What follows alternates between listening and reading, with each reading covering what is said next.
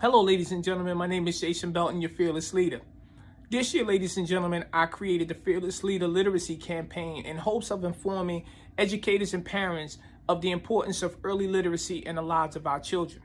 This information came out from research that I was conducting. However, it was also brought about by research from the Ann Casey Foundation, which which said that Students who were not proficient in reading by the end of third grade were four times more likely to drop out of high school than proficient readers. Wow. Also, it, it identified the third grade as being important to reading because it was the final year in which students will be learning to read and then they will be expected to read to learn. I understand, ladies and gentlemen, that our children are on different levels. I understand that um, there are a lot of moving parts with what our students grasp, and I understand that you might not need to pick it up at the close of third or fourth grade.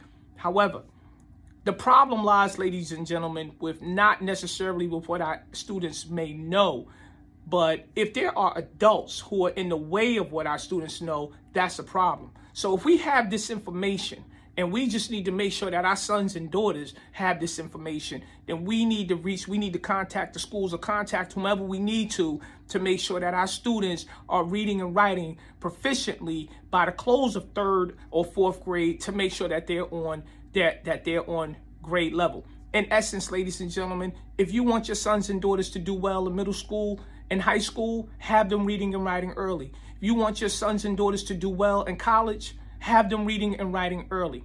I don't want it to be where our students have opportunities to be successful and somewhere along the line between the school and the home, we drop the ball.